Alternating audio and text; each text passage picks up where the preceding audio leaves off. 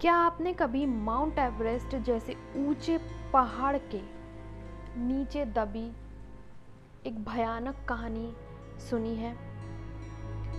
नहीं सुनी। तो मैं आज आपको नेपाल की ऐसी दो जगह के बारे में बताऊँगी, जो दिखने में तो बहुत सुंदर है, लेकिन इनका कुछ गहरा राज है। मैं हूँ आरजे शिराली और आप सुन रहे हैं Sunday stories only on radio वाफ्रा और आज मैं आपको नेपाल लेके चलूँगी।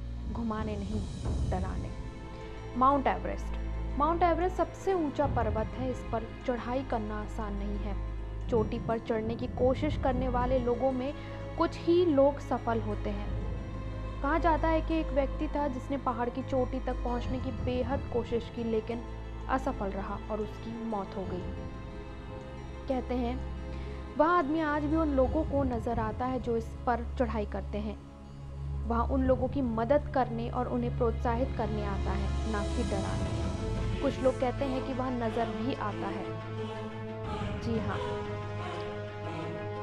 दूसरी जगह मैं आपको लेके चलूँगी, नेपाल का पशुपतिनाथ मंदिर का आर्य घाट इस स्थान को भी नेपाल के प्रेत बाधित स्थानों में से एक माना जाता है। इस जगह को शव जलाने के लिए सबसे अच्छा स्थान इस स्थान को लेकर दावा किया जाता है कि यहाँ पर लोगों की भयंकर चीखें और पुकार सुनाई देती है।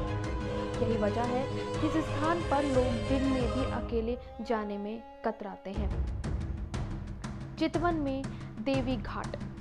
नेपाल में यहाँ स्थान हिंदुओं की संस्कृति और धर्म का एक प्रसिद्ध केंद्र है। जुलाई 2009 में पुलिस को इस क्षेत्र में एक व्यक्ति की खोपड़ी मिली थी। इसके बाद इस क्षेत्र का नाम भी नेपाल के प्रेत बाधित स्थानों की सूची में दर्ज कर दिया गया है। इस स्थान को लेकर लोगों का दावा है कि कुछ महिलाएँ यहाँ नाचती हुई दिखाई देती हैं, जो बेहद खौफनाक होता है। हालाँकि इस स्थान को धर्म केंद्र के लिए सबसे पवित्र स्थान माना जाता है। लेकिन यहाँ पे कुछ डरावने और अनसुलझे रहस्य भी हैं। तो आपने सुना, नेपाल के सुंदर जगहों में कुछ डरावना, अनसुलझा रहस्य है।